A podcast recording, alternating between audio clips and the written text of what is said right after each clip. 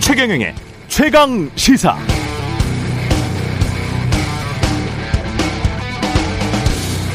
네, 어제 윤석열 대통령의 국회 첫 시정연설, 소상공인의 손실보상을 온전히 하겠다, 방역과 의료체계 전환을 위해서 삼조 오천억 원을 지원하겠다, 물가 등 민생 안정을 위해 총 삼조 일천억 원을 투입하겠다고 했습니다. 언뜻 다 좋은 말들 같지만 마지막 말, 물가 등 민생 안정을 위해, 수수께끼 같은 말입니다. 왜냐, 지금 물가가 오르는 이유는 크게 보면 두 가지인데요. 코로나십구 이후에 돈이 많이 풀렸기 때문이고요, 우크라이나 전쟁 등으로 에너지 곡물 가격이 폭등했기 때문입니다.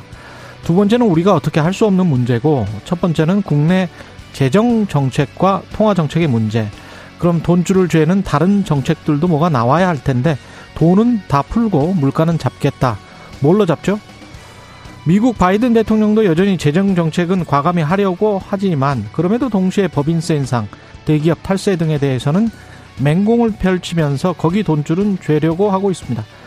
재정으로는 국민들 복지 추구하고 슈퍼리치나 미국 대기업들 돈은 더, 더 걷어들여서 균형을 맞춰보려고 합니다. 그런데 우리는 세금도 깎아주고 돈은 더 풀어준다면 남은 건 통화정책, 금리 인상 하나밖에 없습니다. 그건 한국은행의 몫이지 중앙정부의 몫이 아닙니다. 결국 집권 초, 특히나 지방선거 앞두고 인기 없는 정책은 가급적 하지 않겠다. 물가 상승을 우려하지만 규제도 완화하고 세금도 덜 걷고 복지도 늘리겠다는 게 윤석열 대통령 시정연설에 담긴 의미인 것 같은데요. 그러나 자본주의에서 공짜 점심은 없습니다. 언제까지 이 기조를 유지할 수 있을지는 의문이고요. 금리는 아주 조금만 올리고 물가를 잡을 수 있을까요? 대통령이 시정연설에 언급했듯 높은 물가와 금리는 취약 계층에게 더 큰 고통을 주는데 말입니다. 네, 안녕하십니까. 오월 십칠일 세상에 이익이 되는 방송 최경령의 최강시사 출발합니다. 저는 케이비에스 최경령 기자고요. 최경영의 최강시사 유튜브에 검색하시면 실시간 방송 보실 수 있습니다. 문자 참여는 짧은 문자 오십 원, 긴 문자 백 원이 드는 샵 구칠삼공 무료 콩 어플 또는 유튜브에 의견 보내주시기 바랍니다. 오늘 이재호 국민의힘 상임고문 만나고요. 인천시장 선거 시리즈 인터뷰 계속하고 있습니다. 더불어민주당 박남춘 후보와 이야기 나눠보겠습니다.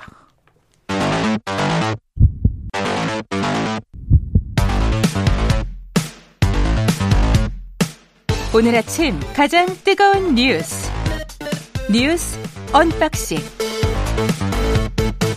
네, 뉴스 언박싱 시작합니다. 민동기 기자, 김민아 시사평론가 나와 있습니다. 안녕하십니까? 안녕하십니까? 예, 오프닝에서 이야기했듯이 어제 첫 시정연설이 있었습니다. 윤석열 대통령이 국회 본회의에서 열린 시정연설에서요, 추경이 이른 시일 내에 확정될 수 있도록 국회의 협조를 간곡히 요청드린다, 이렇게 얘기를 했습니다. 초당적 협력과 의회주의를 강조를 했고요. 아무래도 민주당의 협조 없이는 입법을 통한 국정 운영이 어려운 상황이기 때문에, 네, 협력을 좀 요청하는데 연설에 방점을 찍은 것으로 보입니다. 어제 시정연설에 몇 가지 좀 특징적인 게 있었는데요. 본회의장에서 어, 자주 등장했던 손팻말이라든가 야유, 고성 이런 게 없었고요. 어, 특히 연설에서 많이 언급된 단어를 보니까 경제, 위기, 그리고 의회 이런 단어들이 음. 많이 언급이 됐고, 초당적 협력도 세 차례 언급이 됐거든요. 예. 그러면서 영국의 사례를 좀 들었습니다. 제이차 세계대전 당시 당시 영국의 보수당과 노동당이 전시 연립 내각을 구성을 했는데, 당시 보수당의 또 처칠과 노동당의 애틀리가 손을 잡았거든요. 그러니까 이런 부분을 언급을 하면서 지금은 그때 파트너십이 굉장히 좀 필요하다, 이런 점을 강조를 했는데 도와달라 이 얘기인 음. 것 같습니다. 전쟁과 같은 상황으로 인식을 하는 거죠, 대통령은. 네, 그래서 영국의 사례 같은 경우도 전시내각을 이렇게 거국내각으로 구성을 해서 음. 전쟁을 위한 이런 준비라든가 전쟁 수행을 가능하게 하는 어떤 경제정책이라든가 이런 것들을 편 거잖아요. 예. 그걸 통해서 전쟁을 한 건데, 근데 유의할 것은 이렇게 전쟁을 하고 나서 그러면 이제 아무래도 전쟁, 이 전시경제 때문에 어, 일반적인 가계 부담이나 이런 것들이 상당히 커졌을 거 아닙니까, 영국도? 그렇겠죠. 엄청 났겠죠, 사실. 음. 그 상황에 대한 책임도 국민들이 물었습니다. 그런데 어, 당시에 이제 정권을 잃은 거는 이후에 정권을 잃은 건 보수당이었고 노동당이 이제 그 정권을 차지하게 되거든요. 무슨 얘기냐면 협치와 통합을 언급하고 요구하고 하는 것은 당연한 이제 얘기고 그런 것을 언급한 것은 굉장히 이제 중요한 대목이고 긍정적으로 평가할 수 있는 대목이 있는데 이걸 실제로 만드는 것은 일정 부분 정치적 손해라든가 어떤 여러 가지 어떤 정책의 어떤 전환이라든가 이런 것들을 감수하고 이제 어 대통령이 요청해야 되는 그런 상황이라는 것도 인식할 필요가 있다는 겁니다. 그런 점에서 지금 지적한 거국 내각 같은 것 그렇습니다. 예. 거국 내각이라는 게 이제 인사의 문제이기도 하지만 결국은 음. 이제 정책의 문제이기도 한 거거든요. 그렇죠. 그리고 인사의 네. 문제라고 봤을 때는 뭐 이 윤석열 대통령은 이제 인사에 대해서는 지금 이제 뭐 이 한덕수 국무총리 후보 인준을 이, 이 야당이 요구하고는 있지만 예를 들면은 이제 한동훈 후보자 임명이라든지 이런 것들은 오늘 강행할 것으로 예상이 되거든요. 네. 그럼 이런 것들이 아마 인사에서의 협치나 이런 걸로 나타나기는 조금 어려운 부분이 있을 것 같고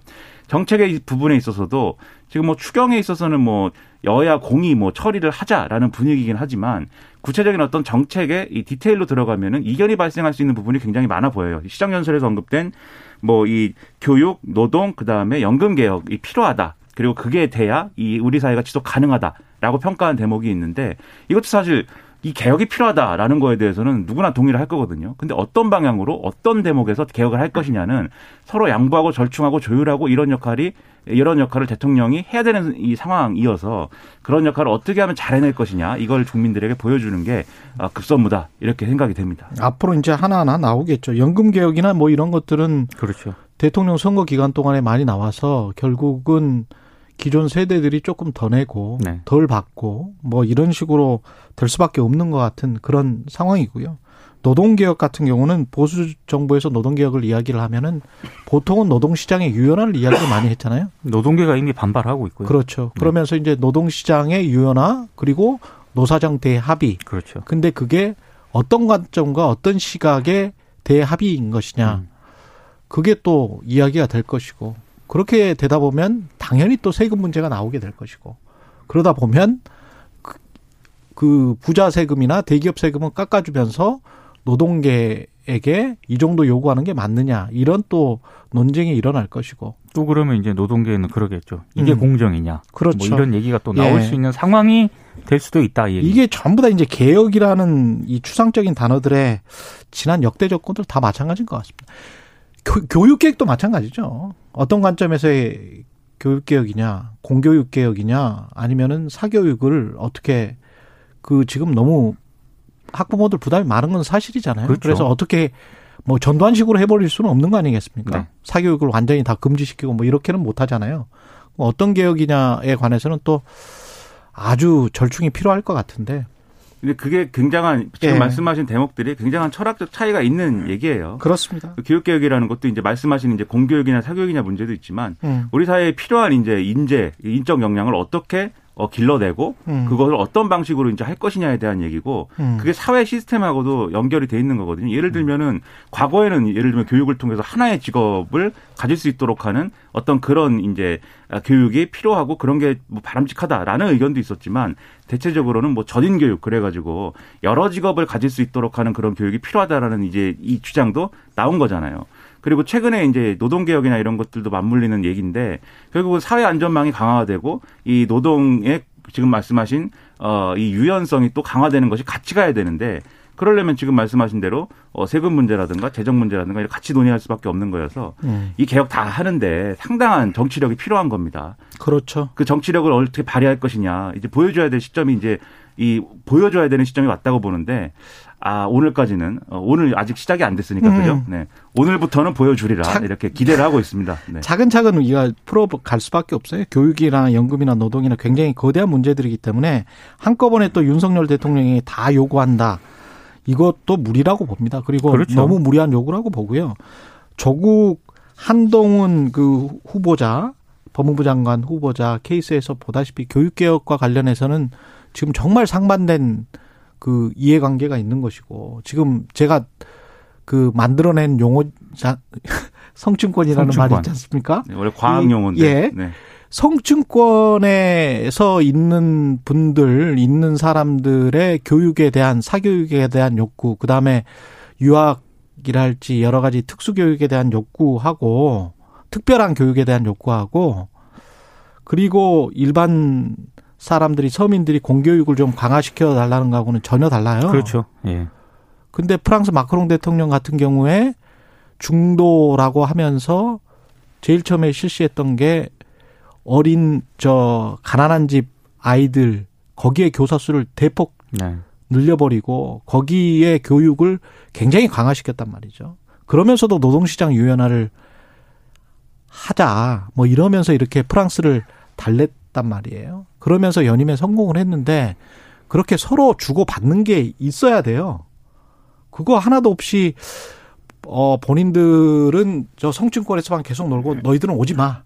이거는 우리 아파트니까 너희들은 뭐 임대주택은 오지 마. 이런 식의 사회에서 그 공교육도 그러면 공교육은 뭐 가난한 지역에 사는 가난한 자치구에 사는 쪽은 예산을 그럼 덜 받을 수밖에 없는 거 아니야?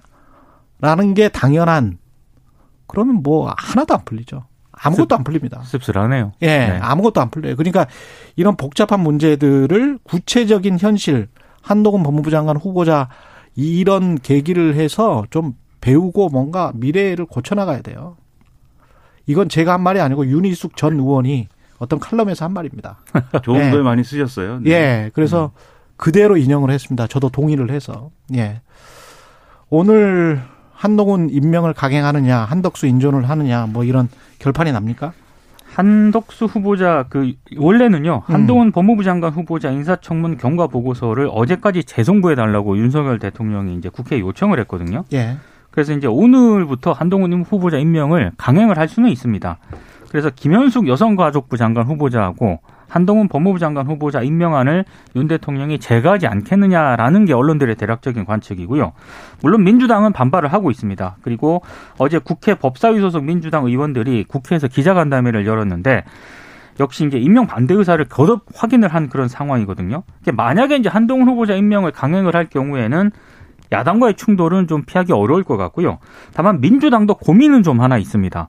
지금 지방선거를 앞두고 있는 데다가 이렇게 계속 이제 한덕수 국무총리 후보자 인준까지 거부를 할 경우에 너무 지금 막 출범한 정부를 좀 발목 잡게 하는 것 아니냐 이런 음. 프레임을 굉장히 좀 우려하는 것 같고 그래서 민주당의 지도부도 이 부분을 굉장히 좀 우려는 하고 있는데 아무튼 오늘이 강행을 하면서 굉장히 여야 간의 어떤 그 어제 협치를 얘기했는데 어, 초당적 협력 이런 걸 얘기했는데 오늘 그게 상당히 좀 어그러질 수도 있는 그런 상황입니다. 그래서 이런 게 좀 걱정스러운 건데요. 근데 이제 윤석열 이 정부의 입장은 이런 겁니다. 내일 이제 어, 선거 관계 장관 회의 이런 걸 해야 되는데 여기 법무부 장관이 이제 와야 이제 된다는 거죠. 음. 그래서 오늘 한동훈 장관 후보자 임명 강행할 가능성이 높다고들 보는 게 그래서인데, 근데 이게 필요가 있으니까 이제 임명 강행하다, 강행을 할 수밖에 없다라는 거에 대해서는 여기도 이제 민주당이 할 말이 있어야 되는데, 더불어민주당 입장에서는 정치적으로 지금 좀 코너에 몰려있는 상황이에요. 냉정하게 얘기해서. 왜냐하면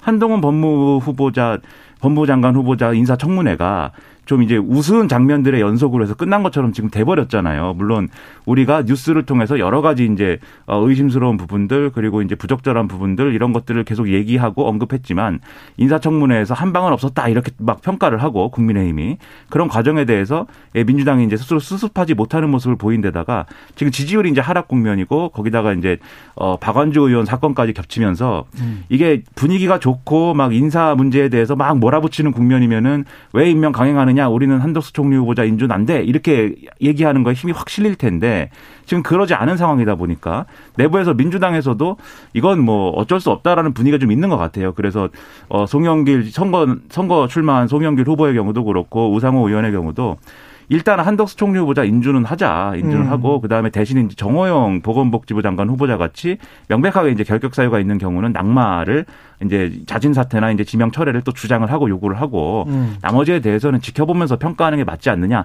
이런 목소리도 내부에서 지금 나오는 거거든요. 예. 그래서 아마도 아마도 반발은 하겠지만 민주당이 한동훈 음. 후보자 임명 강행하면은 반발은 하겠지만 정호영 후보자에 대한 이 자진 사퇴나 이런 것들이 같이 이뤄질 경우에는 음. 아마도 이제 한덕수 후보 총리 임명 동의를 하는 거에 대해서는 어느 정도는 타협을 해야 되지 않겠느냐라는 그런 전망에 좀 힘이 실리는 것 같습니다. 예. 그리고 윤석열 당선인 시절에 강용석 후보와 통화를 했다. 이게 지금 논란이 되고 있습니다. 한국경제가 지난 십삼 일자에 이제 보도한 내용입니다. 예. 강용석 지금 무소속 후보를 인터뷰를 했는데요. 음. 김동연 후보랑 싸워야지 왜 김은혜를 공격하느냐. 당시 이제 당선자 신분이었던 지금 윤 대통령이 그렇게 중재 전화가 왔었다라고 인터뷰를 통해서 밝힌 겁니다. 근데 지금 대통령실은 그런 전화는 없었다. 그러니까 그런 전화를 하지 않았다라고 대통령실이 이제 반박을 했는데 예. 강용석 후보가 어제까지는 입장 발표가 없었거든요. 예. 근데 오늘 중앙일보를 보니까 음. 통화 기록이 있다. 네. 다만 예. 지금 대통령의 국정 운영에 부담을 줄 수 있기 때문에 이 문제를, 이 문제를 더 이상 이제 언급은 하지 않겠다라는 입장을 밝혔고요. 왜냐하면 경기도 선관위에 지금 고발을 했거든요. 그렇습니다. 민주당이, 민주당이 지금 예. 대통령을 고발한 그런 상태이기 때문에 이건 선거 개입이다라고 해서 음. 그리고 이거 인터뷰했던 한국경제 기자도 이제 미디어오늘 등에서 취재를 했더라고요. 보니까 예. 보니까 취재 응하지 않았다라고 합니다. 음. 네.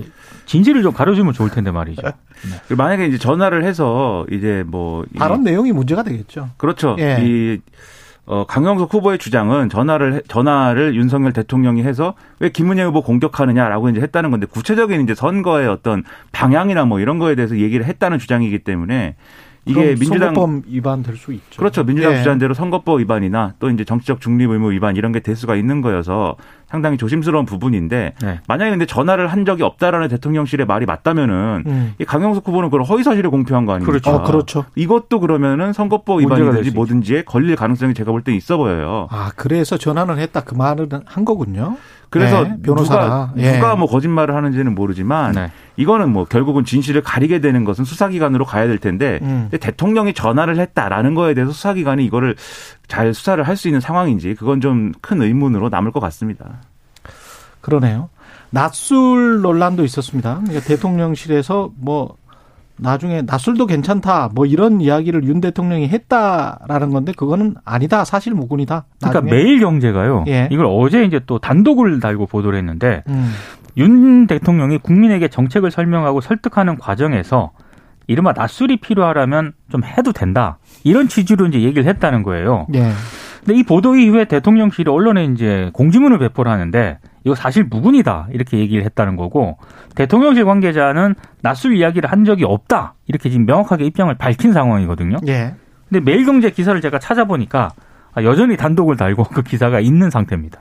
근데 이런 거는 사실 대통령의 말 한마디 한마디를 또 이렇게, 어, 너무나 진지하게 이제 받아들이고 뭐 이럴 필요가 있을까 싶은 생각도 듭니다. 왜냐하면은 낮술을 하라는 게 반드시 낮술을 해라 뭐 얘기를 했더라도 반드시 낮에 술을 먹어라 뭐 이렇게 한 게 아니라 음. 소통을 강화하기 위해서는 정말 그런 노력도 뭐 필요하다면 해라 뭐 이렇게 얘기한 정도라면 이 취지를 강조하라는 차원에서 이제 나온 얘기이기 때문에 소통을 강화해라라는 게 핵심이기 때문에 뭐 이걸 가지고 뭐, 뭐 낮술 먹냐 뭐 이렇게 공격할 건 아니라고 보는데 그 민주당 과도한 문제제기나 이런 것들이 이걸 근거로 해서 가, 같이 하는 부분이 있는 것 같아요. 이분은 부분도 그렇고 그다음에 윤석열 대통령 뭐 출근 시간 얘기 막 이런 거 하지 않습니까? 그렇죠. 민주당이. 네. 근데 그것도 사실 대통령의 출근 시간이라는 게 물론 이제 논란이 되는 부분은 과거의 세월호 사, 사, 사건이나 이런 게 있었기 때문에 음. 그때 박근혜 전 대통령이 어디서 직무를 했느냐 이런 논란이 있다 보니까 이제 문제가 된 건데 그때는 출근 시간이 늦었다 뭐 이게 아니라 그때 뭘 했는지 모른다가 방점이잖아요. 근데 윤석열 네. 그렇죠. 그렇죠. 윤석열 대통령은 그게 아니고 음. 출근을 뭐 몇 시에 하고 이런 것들은 다 이제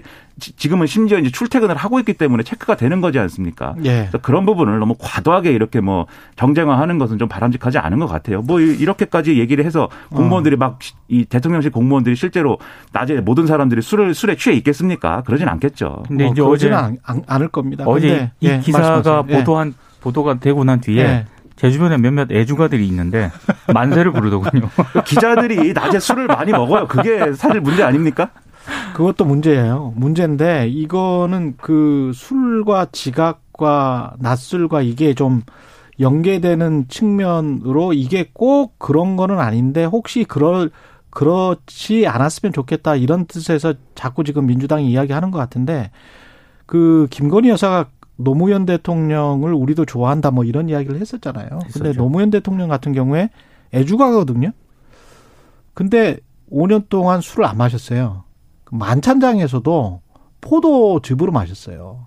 왜냐하면 그건 이제 조기숙 당시에 수석이 밝힌 내용인데 음.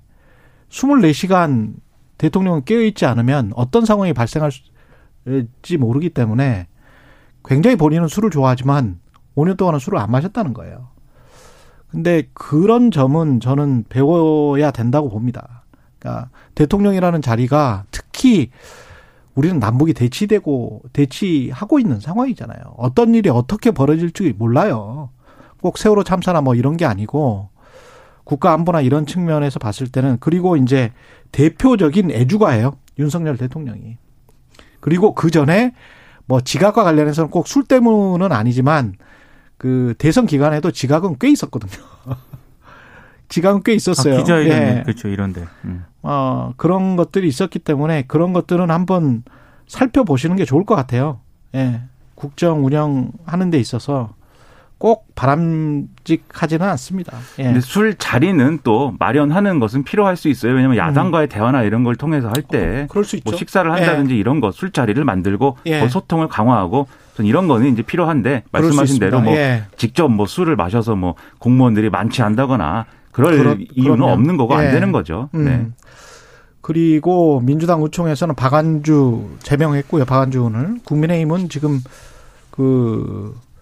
유재순인가요? 윤재순. 윤재순이죠. 네. 윤재순 대통령실 총무비서관 경질 의견이 지금 여성 의원들이 지도부에 전달했다. 네. 예. 그러니까 민주당은 어제 의원총회에서 박아, 박, 박완주 의원 제명안을 만장일치로 의결을 했고요. 음. 그리고 피해자가 어제 어제 박완주 의원을 경찰에 고소를 했습니다. 음. 그러니까 뭐 구체적인 혐의는 경찰에서도 밝힐 수 없다라는 그런 입장이긴 한데, 일단 업무상 위력에 의한 강제추행 등의 혐의가 적시가 된 것으로 전해지고 있고요. 국민의힘 여성 의원들 같은 경우에는 윤재순 그 대통령실 총무비서관 경질 의견을 당 지도부에 전달을 했고, 원내 지도부는 이 같은 의견을 대통령실 측에 전달을 할 예정인 것으로 지금 전해지고 있고요. 아무래도 왜곡된 젠더 의식 등이 이 직무 수행에 부적절하다, 이렇게 판단을 한 것으로 보입니다. 다만 그 이준석 대표 같은 경우에는 윤재순 비서관 사과를 전제로 비서관 업무를 수행해야 한다. 그러니까 사과를 하고 업무를 수행하는 게 맞다. 뭐 이런 입장을 밝히기도 했습니다. 일단 박완주 의원은 지금 본인이 계속 자신의 한 일을 부정을 하고 있어가지고 음. 지금 아마 민주당이 이번 주 내에 국회 윤리특위에 이제 제소한, 제소한다는 입장인데, 그 과정에서도 사실관계 다툼이나 이런 거를 하려는 것 같아요. 근데 그럴 경우에 아, 그게 바람직할 거냐, 바람직한 일이냐, 그게 상당히 이제 의문이고, 물론 사실관계가 틀렸다고 주장하면 그거 따져볼 필요는 있겠지만, 제가 볼 때는 어떤 반성이나 이런 것들이 필요한 어떤 그런 정치적 맥락들이 있는 건데, 음. 그걸 너무 이 너무 전형적인 방식으로, 가해자의 전형적인 방식이잖아요, 이런 게. 그렇죠. 그런 방향으로 안 갔으면 좋겠는데 상당히 이제 어, 유감스럽고요. 그다음에 윤재순 총무비서관 경질 얘기는 이제 국민의힘 내에서 나온다고 지금 말씀하셨는데, 이준석 대표의 표, 이 태도를 보면은 윤석열 대통령이 뭐 윤재순 비서관 정리할 의지는 없어 보입니다. 음. 이, 이준석 대표가 이렇게 얘기한 거는, 이게 전 정부에서 예를 들면 이제 탁현민 비서관의 경우에 이 과거에 썼던 책에 이제 또 부적절한 게 있고 해서 그때 여러모로 거기에 대해 사과를 밝혔지만 일은 계속했다, 이제 이 얘기거든요. 그래서 그렇죠. 거기하고 네. 비교하면은 마찬가지로 하면 되지 않느냐라고 하는 건데, 근데 뒤집어서 얘기를 하면 그때 사퇴 요구를 굉장히 했어요, 국민의힘도. 그리고 사실 저 같은 사람도 사퇴하는 게 맞다고 주장했거든요. 그럼, 저도 그랬어요. 네, 네. 그렇게 생각하는 국민들이 비서관이 공직자로서는 부적절하다, 그런 소설을 쓴 것에 관해서 저도 그렇게 주장을 음. 했었고. 그리고 이 케이스도 마찬가지라고 봅니다. 그렇죠. 똑같은 기준과 원칙이 적용이 돼야 되고, 이분 같은 경우는 징계성 뭔가를 받았잖아요. 또 그렇죠. 관련해가지고 한 두 차례나. 그렇습니다. 예. 그래서 단지 뭐 시, 시라고 보기에는 정말 흉측한, 뭐 좀 불쾌한, 예, 그런 문장들이었는데, 그게 쉽니까? 이제 단순히 시를 떠나서 예. 어제 이제 잠깐 언급을 해드렸지만 한국일보 보도에 따르면은 음. 워낙에 이제 발언이라든가 이런 게 평소에 그렇죠. 문제가 많이 됐었다라는 별명의 음담 패설이었대요. 이디피에스라는 용어까지 나왔을 정도니까. 그러니까요. 네. 예, 여기까지 하겠습니다. 오늘도 네 가지 뉴스밖에 못 전해드렸네요. 뉴스가 많은, 많아요. 예, 대한민국은. 뉴스 언박싱 민동기 기자, 김민아 평론가였습니다. 고맙습니다. 고맙습니다. 케이비에스 일 라디오 최경영의 최강시사 듣고 계신 지금 시각 일곱 시 사십사 분입니다.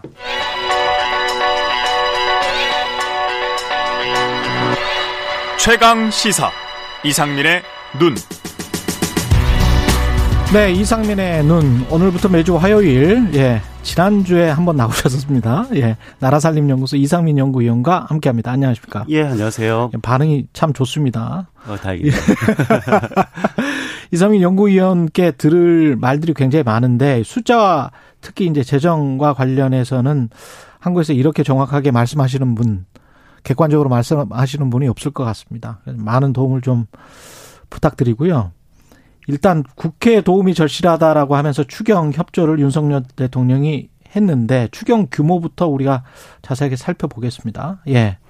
예, 이번 추경 규모가 오십구조 원이죠. 음. 그러니까 오십구조 원이면은 어마어마한 규모입니다. 뭐 역대 음. 최대 규모인 거고요. 예. 근데 그 지난 그 안철수 인수위원장이 그 추경에 대해서 좀 간략하게 브리핑을 했었어요. 예. 근데 그때 당시 뭐 윤석열 후보 시절은 한 오십조 원 정도 추경을 하겠다 그러다가 음. 인수위원장은 그 아 일 차 추경까지 합쳐서 오십조 원 정도다 음. 그렇게 했으니까 아 시장에서는 예. 아 일 차 추경이 한 십오조 원 정도 했으니까 이 차 추경 한 삼십오조 원 정도 되겠다라고 예측을 했었죠. 그런데 예측을 깨고 삼십오조 원도 아니고 오십조 원도 아니고 그렇죠. 오십구조 원, 예. 뭐 어마어마한 규모의 추경을 하게 됐습니다. 지난 정부 때 왜 십조, 십칠조 뭐 이거 할 때 수퍼 추경이라는 수퍼라는 단어들이 많이 나왔었잖아요. 예, 맞습니다. 예. 예, 이번에는 하여간 그 이야기는 안 나오는데 오십구조 원, 예.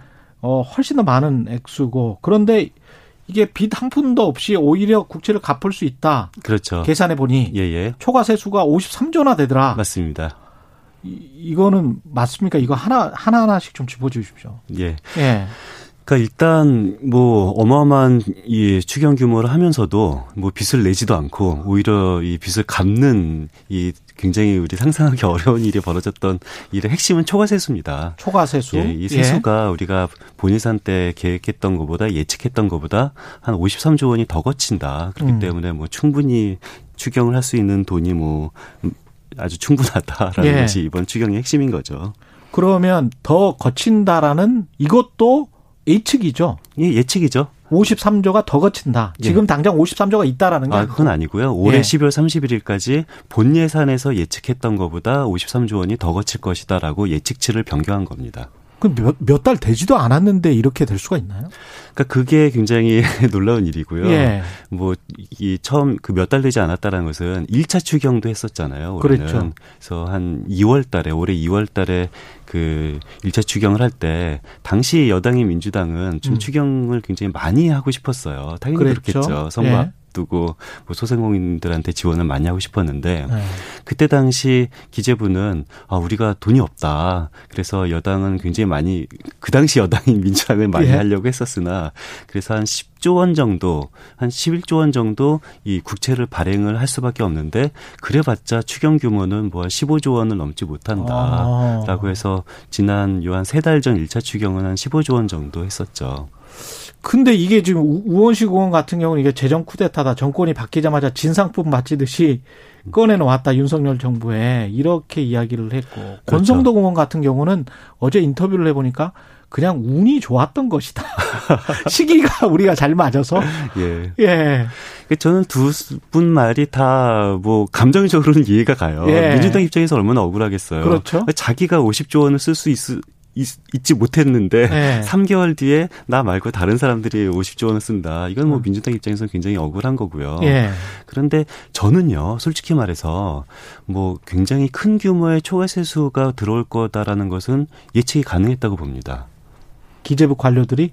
기재부 관료들뿐만 아니라 네. 뭐 저만 하더라도 예. 이만큼 이 재정을 바라다 본다면은 그렇죠. 충분히 예측이 가능했다라고 생각하는데요. 그 근거는요. 예, 근거. 근거가 그 작년 그 국세 세수가 그 삼백사십사조 원 정도 이게 결산치가 삼백사십사조 원이 거쳤어요. 예. 근데 올해 본 예산 예측치는 삼백사십삼조 원 거칠 거라고 예측을 하고 있어요. 일조가 오히려 예, 오히려 일조 원이 작년보다 덜 거칠 거다라고 본 예산에 예측을 했는데 예. 그런데 이게 말이 안 되죠. 왜냐면은 작년에 경상성 성장률이 한 육 점 구 퍼센트였거든요. 그러니까, 그러니까 경상성장률이 하면 경제성장률에다가 물가상승률까지 합친 거. 예. 그런데 올해 경상성장률도 한 육 퍼센트 정도는 될 거라고 예측을 해요. 우리가 부가가치세가 있기 때문에. 그렇죠. 부가가치세뿐만 아니라 예. 모든 세금은 이게 그 경제가 성장해도 그렇지. 오르지만 물가가 올라도 세금은 더 많이 거쳐요. 자산가격이 올라도 세금이 더 오르죠. 예, 그럼요. 예. 그런데 이미 작년에 경상성장률이 올랐으면은 작년 소득에 대비해서 세금은 올해 내는 세금도 많이 있거든요. 예. 그렇기 때문에 작년보다 올해 가 세금이 덜 거친다라는 것은 있을 수 없는 일인 거고요. 그렇기 때문에 본 예산이 너무 과소축이 됐다라는 것은 최소한 뭐 정확히 공식적으로는 결산 이후에는 알 수가 있었고 음. 결산이 나기 전에도 십이월 삼십일일, 그러니까 작년 십이월 삼십일일 세입세출 마감이 된 직후라면은 음. 어느 정도는 짐작이 가능하지 않았을까라는 생각이 듭니다. 아, 그러면 이게 정말 뭔가 의도성이 있는 건가요? 그러면 아니면 뭐 보수적으로 늘 계산을 하는 기재부의 특징 때문에 그렇습니다. 뭐 저는 의도성이 있다라고 생각하지는 않고요. 예. 근데 다만 굉장히 무능한 것은 확실히 증명이 된 거죠. 무능한 것은 확실히. 작년에도 초과세수가 예. 육십조 원 넘게 발생했고 올해도 음. 초과세수가 오십조 원이 넘게 발생했다라는 것은 예. 뭐 기재부의 무능성이 증명된 것은 이것은 확실하다고 봅니다. 그러면 이번에 계산한 거는 오십삼조가 더 들어온다. 그렇죠. 이 예측치는 맞을까요? 그거는 불행히도 저는 모릅니다. 근데 문제는 저만 모르면은 뭐 상관이 없는데 예. 대한민국 아무도 알 수가 없어요. 왜 알 수가 없냐면은 예. 기재부가 세입을 예측할 수 있는 자료를 공개하지 않기 때문이죠.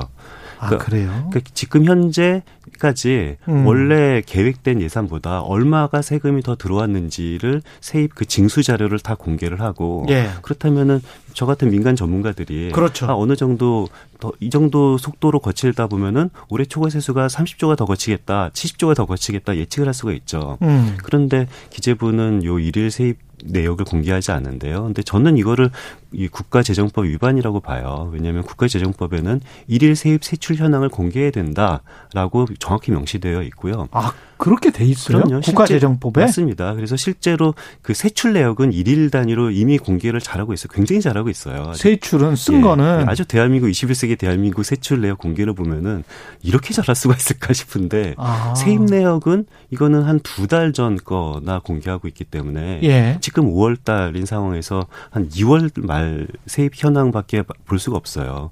이 상태에서는 예측하기 굉장히 어렵죠. 그러면 세입 세출 현황을 기재부에서 통합해서 이렇게 공개를 원래 하도록 돼 있습니까? 아니면 각 기관이 자기가 쓴 것을 이렇게 공개를 하는 겁니까? 아, 그 우리나라 그 디브랜 시스템이라는 게 있어요. 예. 그 재정 모든 공무원들이 내가 오늘 돈을 입금을 받았으면은 거기다 입력을 하고 오늘 돈을 썼으면 거기다 입력을 하면은 자동으로 다 디브레인 안에서 집계가 됩니다. 와. 그 디브레인 굉장히 잘된 시스템입니다. 근데 그거를 공개를 하면 되는데 어. 그거를 공개를 하지 않는 것이 뭐 저를 비롯한 모든 민간 전문가들이 예측을 할 수 없는 가장 근본 원인이고요. 아, 생각을 해보니까 그게 우리가 낸 세금을 그렇죠. 우리가 세입과 세출 내역을 좀 보고 이게 제대로 거치고 제대로 쓰이고 있는지를 특히 민간 경제 전문가들은 내가 한번 돌려볼게. 그렇죠. 라고 할 수 있어야 되네. 그렇습니다. 근데 안타깝게도 그 디브레인의 그 세입 현황 공개를 후퇴하게 만든 그런 장본인 중에 하나가 저거든요. 그래서 저 굉장히 안타까운 측면도 있습니다. 왜요? 그 작년 초과세수가 굉장히 많았잖아요. 예. 그래서 저 제가 속한 나라살림연구소에서 예. 제가 그 작년 그 초과세수 금액을 기재부보다 조금 더 빨리 정확히 예측을 했었어요. 왜냐면은 그러니까. 작년에는 요 한 달 남짓 정도 되면은 그 세입 현황이 공개가 됐었거든요. 예. 그래서 그 자료를 통해서 기재부보다 조금 빨리 초과세수를 정확하게 예측하니까 예. 그날부터 바로 한 달 반 정도 전에 공개했던 것마저도 삭제를 했습니다. 이야. 탐사보도 하면은 정보 공개를 하던 거를 멈춰버리거나 가려버리는 거하고 똑같네. 지금 그렇죠. 상황이. 굉장히 안타까운 일인 거죠. 예. 아니, 기재부 입장에서는 아니 자기보다 더 빨리 초과세수를 민간 연구소에서 예측을 해 이걸 바로 그날 받아들이기가 힘들었구나. 받아들이기 어렵고 어렵다고 생각을 했는지 그날 이것을 공개를 그나마 하던 것도 멈춰졌기 때문에 이제는 저도 올해 초과세수가 오십삼조가 될지 육십조가 될지 뭐 계산할 방법이 없습니다. 결국 은 투명하게 공개하는 게 최선이다 지금 현재는. 그럼요. 그러니까 예. 이번 추경의 가장 핵심은 초과세수고요. 예. 투명하게 공개가 가장 최선입니다. 여기까지 듣겠습니다. 나라살림연구소 이상민 수석연구위원이었습니다. 고맙습니다. 예, 감사합니다.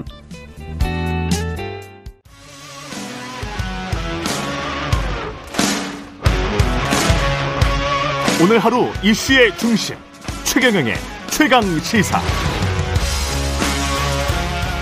네, 윤석열 대통령이 첫 국회 시정연설 갖고 추경안 처리에 대한 야당의 협조를 구했습니다. 야당 의원들의 야유나 고성도 없었고 오랜만에 훈훈한 장면이 연출됐습니다. 하지만 내각 인선 관련해서는 여전히 팽팽한 줄다리기 중입니다. 예, 첫 시정연설 메시지 협치의 첫걸음이 될 수 있을지 국민의힘 이재호 상임고문 연결돼 있습니다. 안녕하세요. 예, 안녕하세요. 예, 예. 고문님. 어제 국회 시정연설, 대통령의 시정연설은 어떻게 예. 들으셨는지 총평부터 부탁드리겠습니다. 뭐 전반적으로 잘하셨고, 예, 어 문제도 뭐 삼 대 과제를 연금, 노동, 교육고 잘 짚었고, 또 협치의 방안도 잘 짚었는데, 예. 근데 협치라는 건 말로 하는 게 아니고 발로 하는 거거든요. 발로 뛰어야 되는데, 예, 예 그건 좀. 어쨌든 어제 전반적으로 잘하신 것 같아요. 예. 예. 협치가 이제 발로 뛰어야 되는데 발로 뛰어야 될 첫 번째 발걸음이 향해야 될 곳이 이제 내각 인선과 관련된 것일 것 같아요. 왜냐하면 민주당 쪽에서 양심불량 장관 후보자와 비서관들을 먼저 정리해달라. 예. 이 어떻게 해야 될까요? 그래서 민주당이 예. 그 제대로 그 저 하려면. 예. 우선 그 대통령과 국민의힘이 협치의 진정성을 보여줘야 됩니다. 음. 근데 그 뭐 어제 그 시정연설 한 날 저녁에 만찬하자고 하는 것도 정무수석이라는 사람이 야당에다 전화 한번 팍 하고 그냥 전화 안 받는다고 하고 난 다음에 전화했냐 안 했냐 그러고 이렇게 하면 안 되고 예. 정무수석이 야당에 찾아가서 야당 원내대표도 만나고 야당 지도도 만나고 진심으로 그 마음을 담아서 협치를 하려고 해야지 그냥 전화하면 픽하고 뭐 안 받으면 뭐 통화 안 된다 그러고 이런 식으로 협치하면 그건 안 되고 예. 또 그 민주당도 총리하고 장관들하고 연계시키지 말고 예. 총리가 좀 부적격하기는 부적격하지요. 사람이 무슨 고위공직이 돌아가면 회전문 인사도 아니고 뭐 총리했다 기업에 갔다 또 뭐 로펌에 갔다 또 총리하고 그 부적격하지만은 그러나 네. 지금 내각이 일을 해야 되잖아요. 그렇죠. 그러니까 총리는 인준해주고 난 다음에 음. 따질 건 따지고. 음. 그리고 민주당은 그게 이제 협조할 건 협조하고 따질 건 따진다. 이런 자세가 필요한 거고 예. 이거 안 되면 이것도 협조 안 한다. 이렇게 하는 건 옳지 않지요. 국민들 보기에. 그러니까 음. 그 대통령께서도 그 저 장관들 주에 음. 그 골치 아픈 장관 있잖아요. 그 저 저 저 저 그 저 무슨 저, 정, 정호영 지분가 예, 예 정호영 장관인가. 예. 법적으로는 그 사람이 뭐 법에 어긋나는 짓은 안 했을런지, 안 했을런지 모르지만은, 예. 국민 정서나 국민 감정이 그런 사람이 장관되면 도대체 법과 상식을 왔다 갔다 하는, 그 어기는 사람이니까, 음. 일단 정호영 장관은 저 임명을 안 하겠다고 이야기를 하고, 아. 그리고 민주당과 정부가 각각 자기 할 일을 해야지, 예.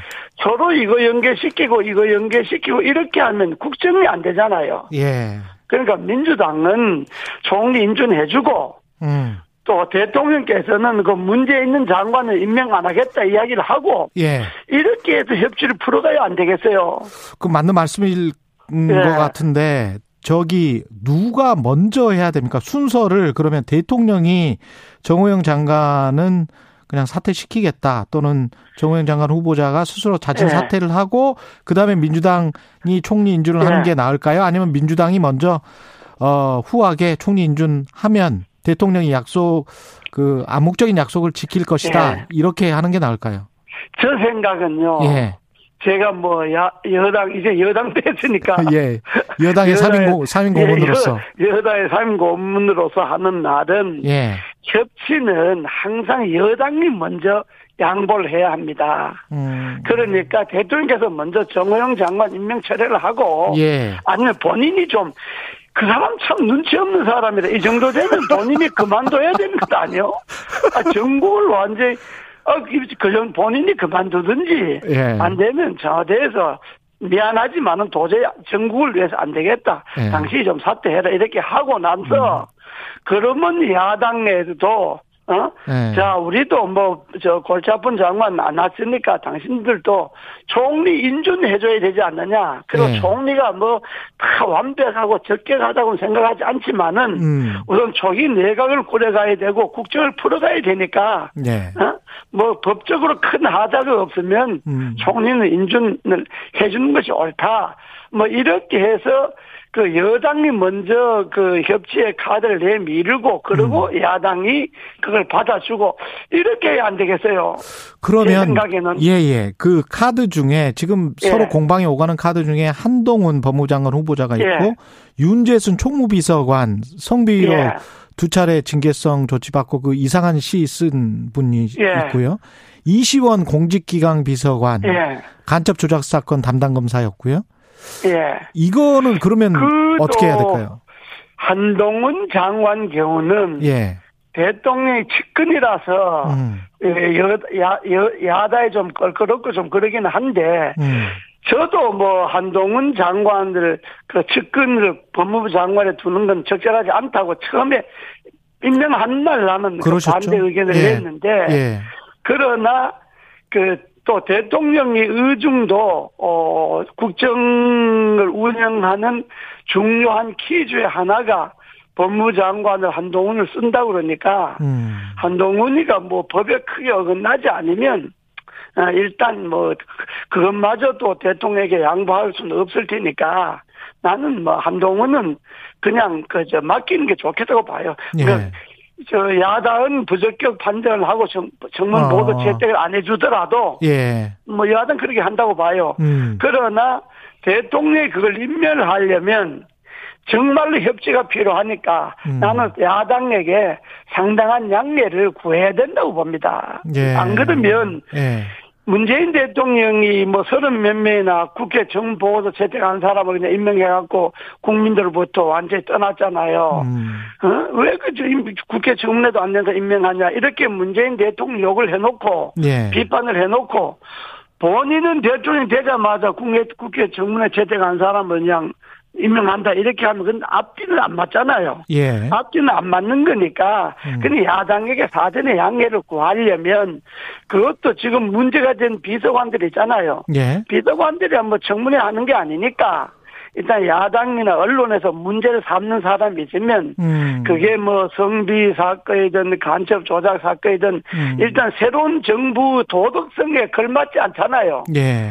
이제 윤석열 정부가 문재인 정부와 달리 뭔가 좀 새롭게 나라의 정치 문화를 바꾸고 공직 기강을 바로 세우고 뭐 이런 것을 국민들이 기대하잖아요.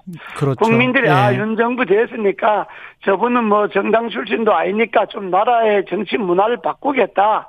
뭐 인사 문화도 바꾸겠다. 이렇게 기대를 하는데 그 뭐 인사하는 건 옛날과 똑같으면 국민들이 금방, 금방 실망하잖아요. 그러니까 음. 인사에도 비서관은 문제가 있으면 바꿔주고 저는 그렇게 해야 된다고 봅니다. 예. 예, 그렇게 하고 또 한동훈 임명, 한동훈 임명제를 하고 야당에게 양해도 구하고 음. 이렇게 협치가 되는 것 아니겠습니까? 서로 자기 고집대로 하면 협치가 되겠습니까? 예.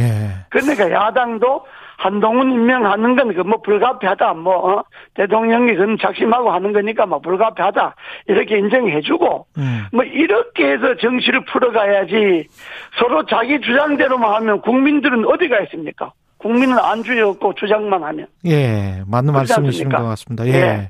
지금 저 어제 케이비에스 여론조사도 보면 서울, 예. 인천, 강원, 충북이 여당이 우세하고 경기 충남은 예. 접전이라고 나오는데 전반적으로 나온 여론조사들이 여당이 육 일 지방선거에서 어, 승리할 것 같다. 뭐 이런 지금 판세 분석은 나오는데 예. 지금 한 이 주 조금 안, 안 남았네요. 어떻게 보십니까? 예, 예. 판세는?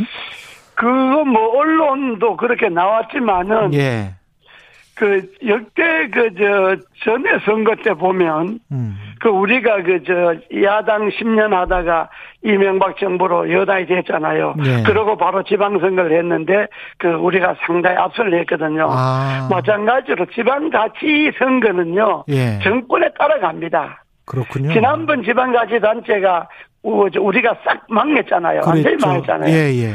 그러니까 지방자치단체는 정권에 따라갈 수밖에 없는 것이 음. 지금 우리나라 지방자치단체가 자급자족이 되는 단체가 없잖아요. 맞아요. 예산이. 예, 맞아요. 그러니까 예. 예산 문제라든지 정책 문제라든지 인사 문제라든지 여러 가지가 음. 여권과 신여당과 같이 가기 때문에 아무래도 지방자치단체 선거는 여당이 유리할 거예요. 상당히. 아, 그럴 수밖에 예. 없다. 예. 예, 그럴 수밖에 없을 거예요. 예. 예. 그 이재명 삼 인 고문이 인천 계양을에 출마를 했어요. 그래서 후보가 됐는데 예. 예. 관련해서 뭐 여야가 서로 이제 공방을 하고 있습니다. 뭐 대장동 예. 관련해서 이야기를 꺼내니까 이재명 고문은 예. 뭐 제주 오등봉을 비롯해서 오공시티 화천 특검하자, 전부 다 하자, 예. 뭐 이렇게 예. 이야기를 하고 있고 어떤 핵심이 되고 있는데 예. 어떻게 보세요? 이재명 삼 인 고문? 출마한 것부터. 예. 예, 이재명 후보가 음. 출마하는 것 자체를 저는 반대했던 사람이에요. 물론 뭐 여당이 야당 출마하는 걸 뭐 반대한다고 해서 의미는 있는 건 아니지만 예. 그러나 대통령 후보였던 사람이 응? 투표 용지도 마르기 전에 출마한다는 게 이게 말이 됩니까? 그래서 반대를 했는데 예.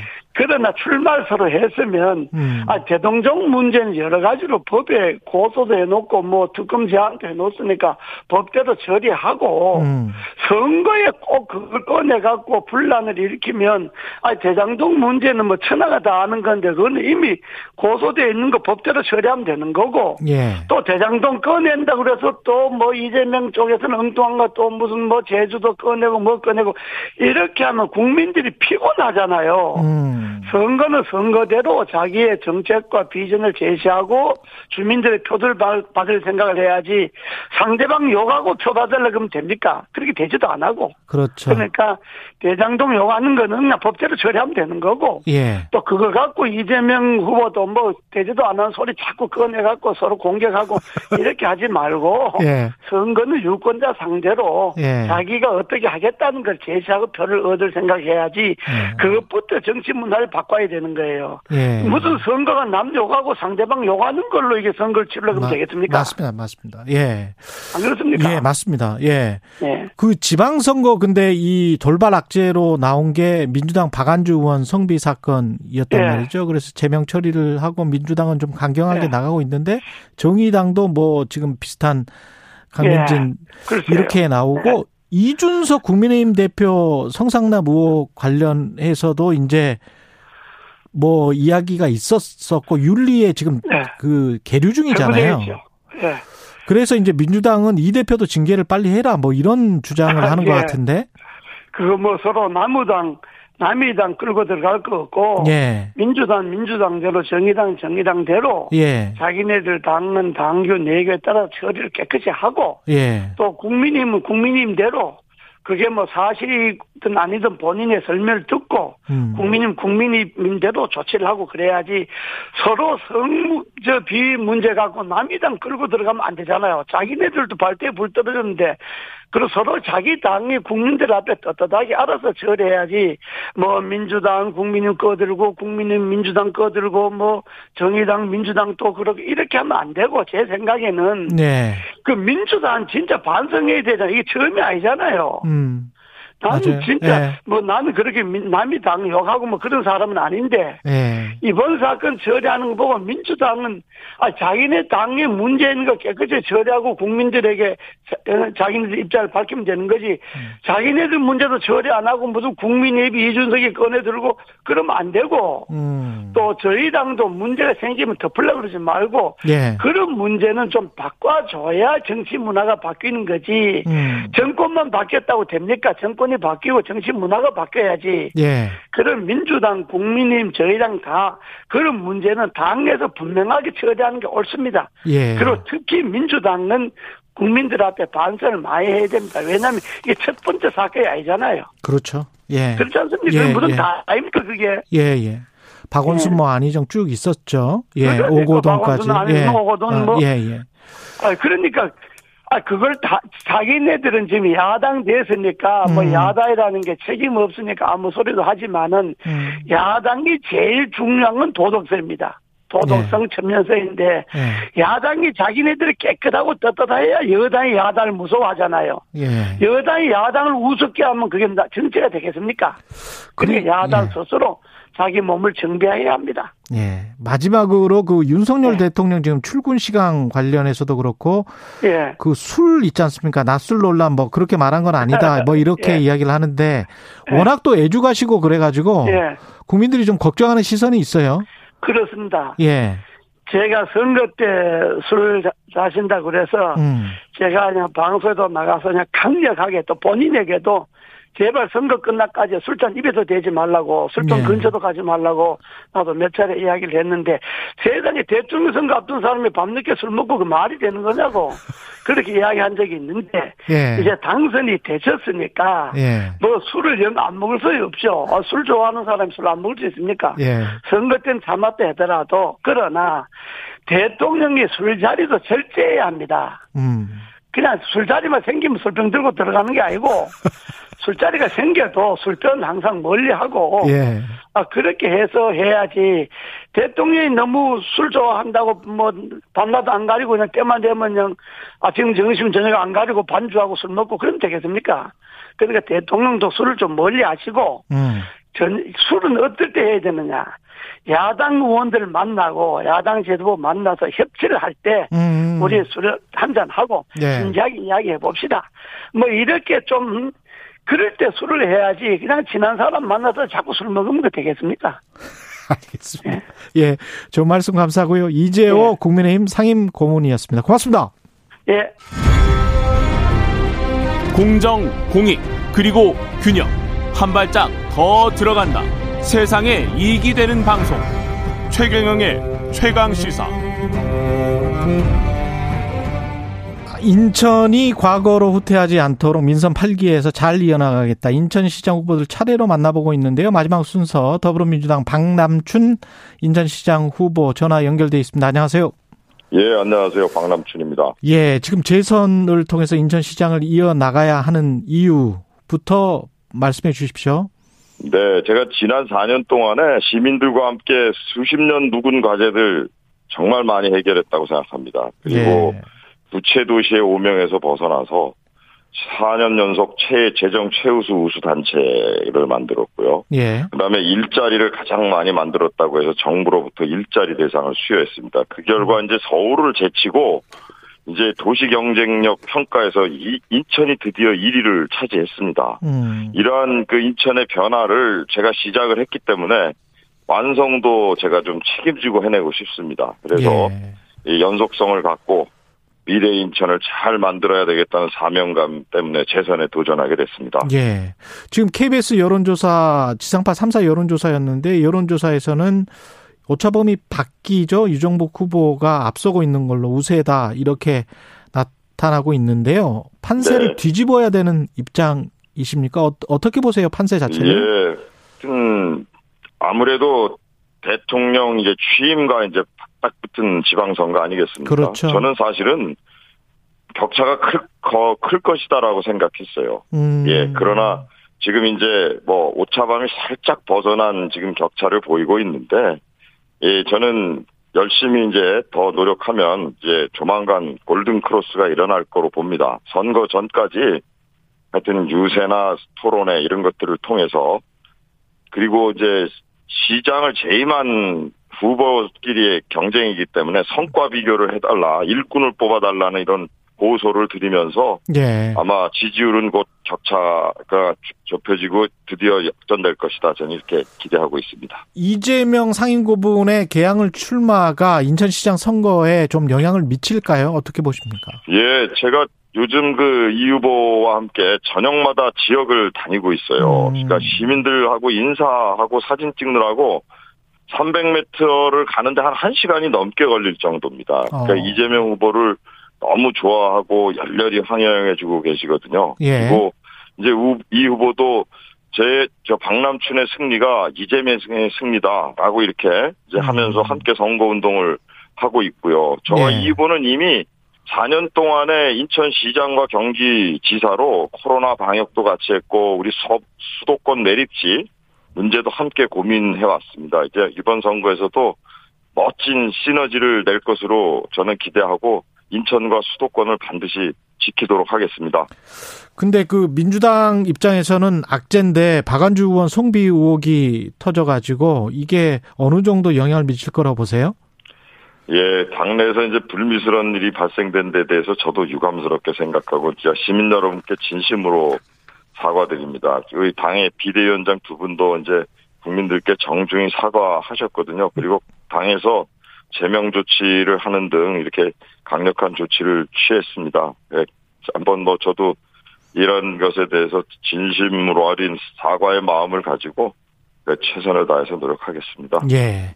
정의당 이정미 후보도 한 사 퍼센트 정도 각종 여론조사마다 나오고 있는 것 같은데 혹시 뭐 또 나오는 단일화 이야기 네. 이거는 어떻습니까? 예, 인천 그 시민사회에서 예. 저희 두 후보를 단일화해라 하는 그 목소리가 있다는 걸 알고 있습니다. 하지만 그 이 후보가 완주 의사를 지금 뭐 강력히 밝히고 그렇죠. 있거든요. 예. 제가 이래라 저래라 말씀드리는 게 그래서 참 적절치가 않습니다. 그래서 정책과 비전을 두고 이제 선의의 경쟁을 펼쳐나가는데 집중할 생각입니다. 다만 음.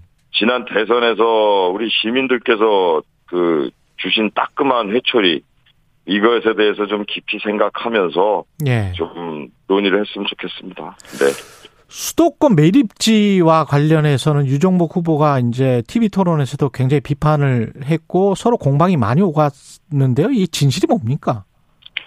그런 거죠. 예. 우리가 그 수도권 매립지를 닫아야 되는데 그 연장을 시켜준 겁니다. 예. 그리고 그것도 모자라서 대체 매립지를 못 구하면 더 쓸 수 있다. 이렇게 아주 독소 조항까지 집어넣은 거예요. 누가? 그런 유정복 후보가요. 아, 유정복 후보가. 예. 예. 그러다 보니까 이게 이제 그 대체 매립지를 찾는 노력을 했지만 이게 음. 그 서울 경기에서 대규모로 생활 쓰레기까지 매립하는 그런 걸 누가 주민들이 수용하시겠어요. 그러니까 두 차례 공모를 했는데 다 무산된 거예요. 그러니까 서울 경기는 아 대체 매립지를 찾으려고 노력했는데 못 찾았으니 인천의 그 서구 수도권 매립지를 계속 쓰겠다. 그 사자 합의에 의해서 음. 이런 태도로 일관한 겁니다. 그래서 저는 그거를 지켜봐서는 이게 서구 수도권 매립지 인천의 매립지를 종료시킬 수가 없어서 인천만은 따로 그러면 거기 안 쓰고 자체 매립지를 구해서 하겠다라고 해서 실제로 많이 진전을 시켰어요. 네. 그러다 보니까 서울, 경기, 환경부가 이게 지금 대체 매립지 대규모로 구해서는 안 되겠다 하는 그런 생각하에서 방침을 바꾸기 시작했고 그 노력한 결과 그 유정복 후보가 그 얼마 전에 토론회에서 이 대체지 찾았습니다. 막 이렇게 자랑했지 않습니까? 그걸 저희 정, 저희, 저희가 찾아놓은 거예요. 이제 그런 절차를 밟아서 매립지 종료가 저는 이루어질 수 있다. 이천이십오 년에 이렇게 지금 바라보고 있어요. 그래서 주민들도 그런 걸 다 잘 아세요. 그 집, 주변 주민들께서. 그래서 제가 진정으로 수도권 매립지를 종료시키려고 노력했다 해서 저를 지지 선언을 해 주셨거든요. 그러면 예. 수도권 매립지가 이천이십오 년에 종료가 되면 대체 매립지는 어디가 되는 거죠? 그거는 대체 매립지는 그러니까 예. 지금 그 경기 북부 포천이라고 지금 아. 제가 이렇게 알고 있거든요. 거기에 서울, 경기는 그쪽에 가서 친환경, 이제는 인천의 서구 수도권 매립지 같이 생활 쓰레기나 건설 폐기물을 묻을 필요가 없어요. 합의가 이루어졌거든요. 이미 예. 그런 거는 수도권에서 묻지 않기로. 예. 그러니까 친환경 그 소각제만 처리하는 그 자체 매립지로 서울, 경기가 그 경기 북부의 포천에 그걸 쓰면 되는 것이고 예. 인천은 인천 자체의 매립지를 쓰면 되는 것입니다. 영웅에 확보되어 있는. 예, 아. 그렇게 가면 종료가 될 수 있다. 이제 수도권에서는 이제 그 음식 찌꺼기 같은 생활 쓰레기를 땅에 못 묻도록 법제화가 됐습니다, 이미. 예. 지금 대표 공약이 인천발 케이티엑스 개통령, 개통, 그 다음에 한중 해저 터널 뭐 이런 것들인가요? 그게 유 후보의 공약이에요. 아, 유 후보의 공약. 예. 그래서 제가 어제 토론회에서도 예. 한중 해저 터널 같은 건 너무 황당한 공약이거든요. 그리고 뭐 뉴 홍콩 프로젝트라고 해가지고 예. 뭐 홍콩의 기업을 뭐 우리 인천으로 다 받아오겠다 막 이러는데 예. 그거의 허구성을 제가 난 이렇게 음. 아주 그냥 조목조목 반박을 했어요. 그랬더니 지금 이제 그 한중 해저 터널 같은 경우는 공약 아주 일 호 공약이라고 아주 자랑스럽게 내놨다가 취소했다고 보도는 나왔어요. 근데 어제 또 제가 이제 그, 그 사실이냐고 물었더니, 예. 아니 뭐 장기적으로 뭐 헌터한다고 명확한 얘기를 못 합니다. 그러니까 아. 그런 비눗방울 공약을 하니까, 사실 유 후보 재직 시절에 그 매니페스토 실천본부로부터 공약이행평가가 씨 등급 받았잖아요. 저는 에스에이 등급을 이 년 연속 받았는데, 그런 거에 의해서 저는 비교가 된다고 생각합니다. 그러면 그 박 후보님 공약은, 대표 공약은 뭡니까? 예, 저의 대표 공약은 예. 지금 인천 이음 카드라는 게 있어요. 우리 인천 인구의 이백삼십오만 명이 쓰고 있고요. 십조 규모로 발행이 됐고 음. 시민들께 일조 가까운 그런 그 혜택이 돌아간 카드가 있습니다. 이 카드를 그 더 확대를 해서 이제는 기업 간의 거래까지 이제 확장을 하려고 그래요. 아. 그래 되면 그 삼십오만 중소상공인들이 이제 그 기업 간 거래도 이제 그 플랫폼을 활용을 하게 되면 백조 규모의 경제 시대가 열리게 됩니다. 이제 그래서 그걸 이용해서 공공 이음뱅크로 더 나가서 어려운 분들에 대한 대출, 그리고 학생들의 학자금 대출, 음. 그다음에 신혼부부 주택 대출 이런 것까지 좀 확장을 하려는 것 생각이 있고, 그다음에 두 번째는 우리 그 직장을 가진 부모들을 위해서 돌봄을 영세부터 십이 세, 십이 세까지 완전 무상 돌봄을 하려고 지금 그 공약을 하고 있습니다. 예. 윤석열 정부가 출범하고 바로 그다음에 대선 이후 바로 하는 지금 선거라서 상당히 좀 힘든 상황이다, 그런 말씀을 하셨는데, 출범 전부터 이제 내각 인선이랄지 윤석열 정부의 악재도 좀 있거든요. 이 새 네. 정부에 관해서는 어떻게 생각하십니까?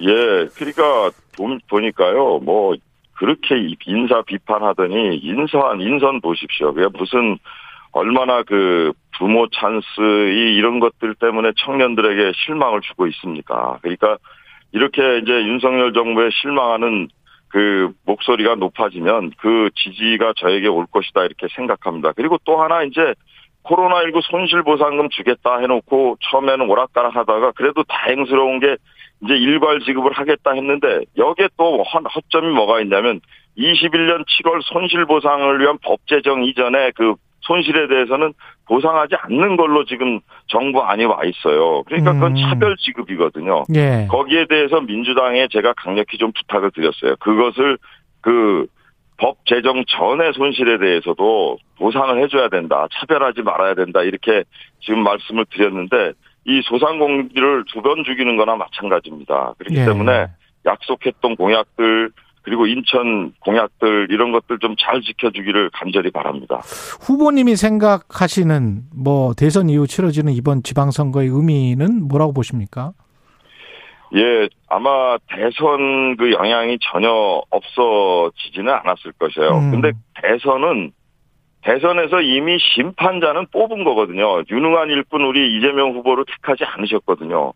이제 지방선거에서는 대선에서 국민이 심판자를 선택하셨다면 이제 지선에서는 누가 유능한 일꾼이냐 이걸 보고 뽑아주셔야 한다고 생각합니다. 특히 우리 인천시는 이 기존의 시정을 사 년간 책임졌던 그 전현직 시장이 현재 경쟁을 하고 있거든요. 음. 그래서 저는 진짜 일, 한 일만 놓고 평가한다면 저는 자신 있습니다. 제삼 연륙교라든지 부평 캠프마켓 반환이라든지 배달이 연결도로라든지 수도권 매립지 종료 문제라든지 이런 해묵은 난제를 해결했고 해, 해결해 나가고 있습니다. 그리고 알겠습니다. 바이오 수소나 이런 예. 예, 첨단 산업도 잘 박남춘 더불어민주당 인천시장 후보였습니다.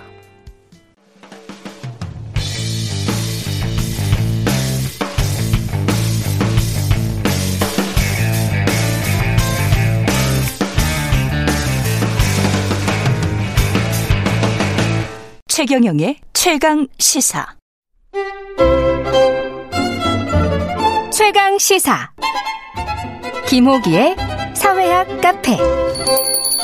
어서 오세요. 네, 뉴스의 이면에 있는 흐름과 우리 사회의 큰 담론에 대해 이야기해보는 시간입니다. 김호기의 사회학 카페. 연세대학교 사회학과 김호기 교수 나와 계십니다. 안녕하십니까? 네, 교수님. 안녕하세요. 네.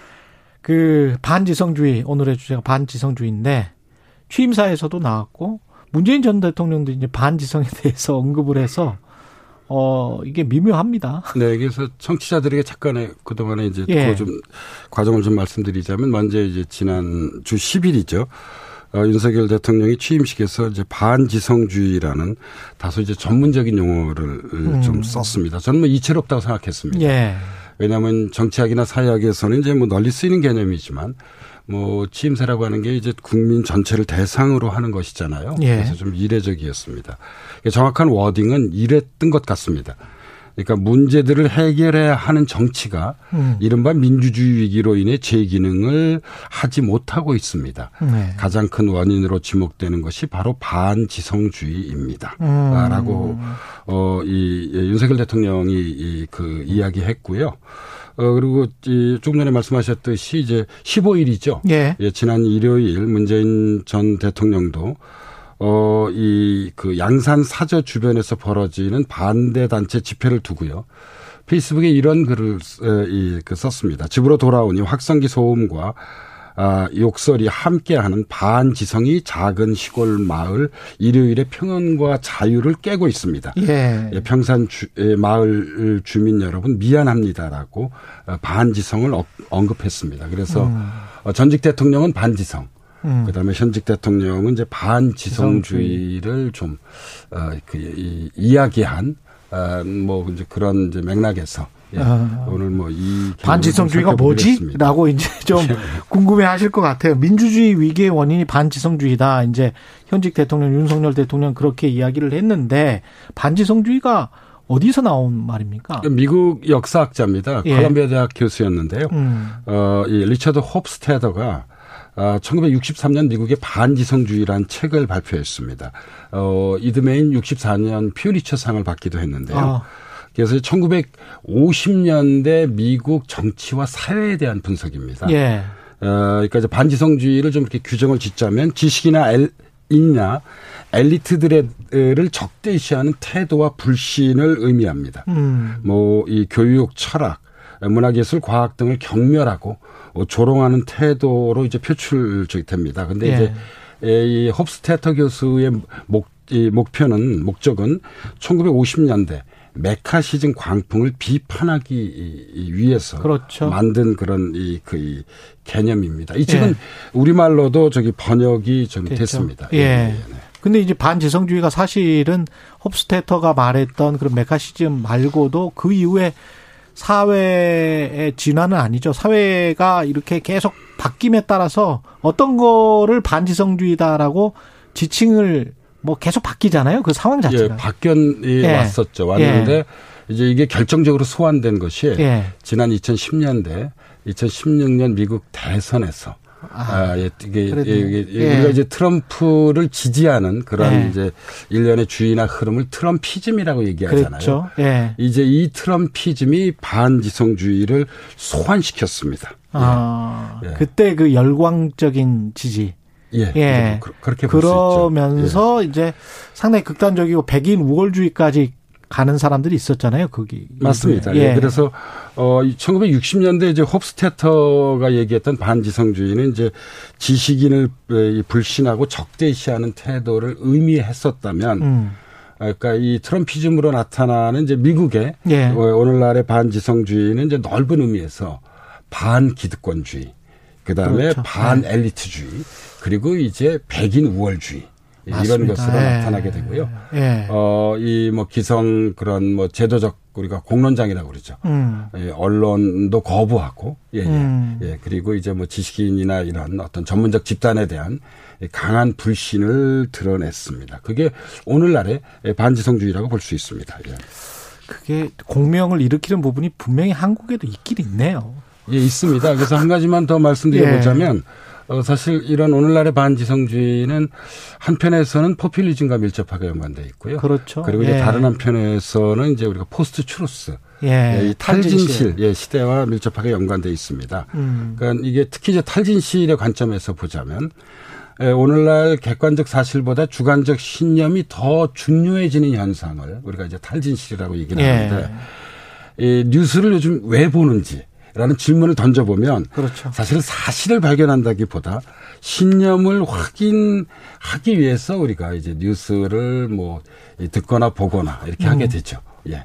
이게 이제 탈진실 어떤 그런 시대입니다. 그래서 반지성주의와 일맥상통한다고 저기 볼 수 있습니다. 예. 어떻게 보면 지금 현재 반지성주의는 대중주의, 그러니까 대중이 굉장히 교육을 많이 받아가지고 그 정도는 다 안, 안다. 그래서 자기의 신념이나 주장과 일치하는 그런 목소리만 듣겠다. 그게 이제 강화되는 그런 진영주의 같은 느낌도 드네요. 말씀하시는 거 들어보니까. 그래서 전체적인 네. 그런 취임사에서 나타난 반지성주의의 음. 가장 유사한 개념을 선택하라면 어, 저는 진영 논리를 들고 싶습니다. 그렇죠. 예, 그래서 네. 아마 윤석열 대통령이 전하려고자 하는 메시지도 지, 지는 아마도 예, 예, 그러니까 진영 논리, 진영 정치의 폐해. 아. 예, 이거를 지적하기 위한 것이지 않나 하는 생각을 해볼 수 있는데요. 그런데 문제는 네. 뭐냐면 이천십 년대 후반 트럼피즘과 같은 이 반지성주의가 사실 미국뿐만이 아니거든요. 그렇죠. 전 지구적으로 왜 나타났는가 하는 점인데요. 음.